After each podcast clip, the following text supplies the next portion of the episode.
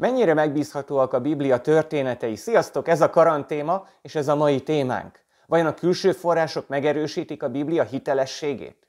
A felvilágosodás embere természetesen nem volt hajlandó ezt elhinni. A történelemtudomány elvetette a Bibliát, mint forrást, és maga kreálta meg a saját elméleteit arról, hogy mi is történt valójában. A tények azonban makacs dolgok.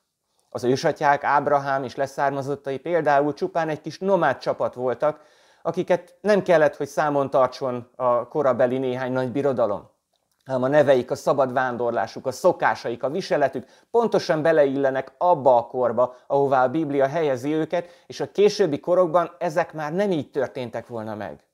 Mózes és családja egyiptomi neveket viseltek, ismerték a korabeli egyiptomi viszonyokat, elkerülték azt az útvonalat, amelyről a régészet is megtudta aztán, hogy tele volt egyiptomi helyőrségekkel.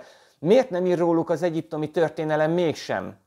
Mert az egyiptomi feliratok csak a dicsőséget örökítették meg. Egy rabszolganép szökését és az utánuk küldött katonai egységnek az odavesztét nyilván nem szükséges felírni a dicsőséges fáraó számára.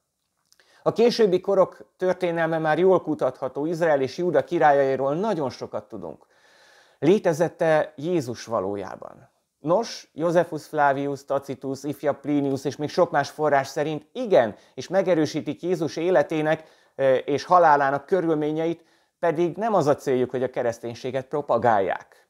A kutatók sokáig vitatták, hogy egyáltalán létezette Poncius Pilátus nevű helytartó Júdában, azonban egy színház feltárásánál megtalálták a nevét és a titulusát egy feliraton.